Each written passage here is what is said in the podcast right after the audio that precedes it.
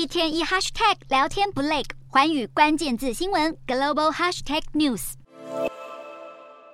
进入后疫情时代，随着各国的国门大开，带动的出国旅游热潮，但专家预期这样的热潮恐怕只会有一年的时间而已。预估在满足人们过去三年因为疫情久未出国的心情之后，就会逐渐的回归理智了。今年的旅游业到底有多畅旺呢？我们从航空业的业绩大爆发就可以看出了。举例来说，新加坡航空今年的业绩畅旺，发出了大约有八个月的薪水。经济学人的报道，机票价格上涨的速度甚至比通膨还要更快。全球航空公司今年预估呢，净利率将会达到九十八亿美元，甚至是预测的两倍之多。不过，专家也特别预估了这一波热潮将会逐渐的褪去，主要原因之一就是在于中国的经济现在表现看起来还是相对的疲软，冲击中国民众出国旅。游的意愿。牛津经济研究院的数据显示，二零一九年中国游客是仅次在美国、德国之后的第三大游客群体。但专家也发现，在中国解封之后，顶多就是去去邻近的国家或者是在国内旅游而已。对于这些长途旅游的意愿还是比较低的。法国酒店巨头雅高估计，今年大约有四分之三的中国游客都会选选择在家度假。另外，当前中国的就业市场表现还是相对疲弱的，中国青年的失业率高达了百分之二十，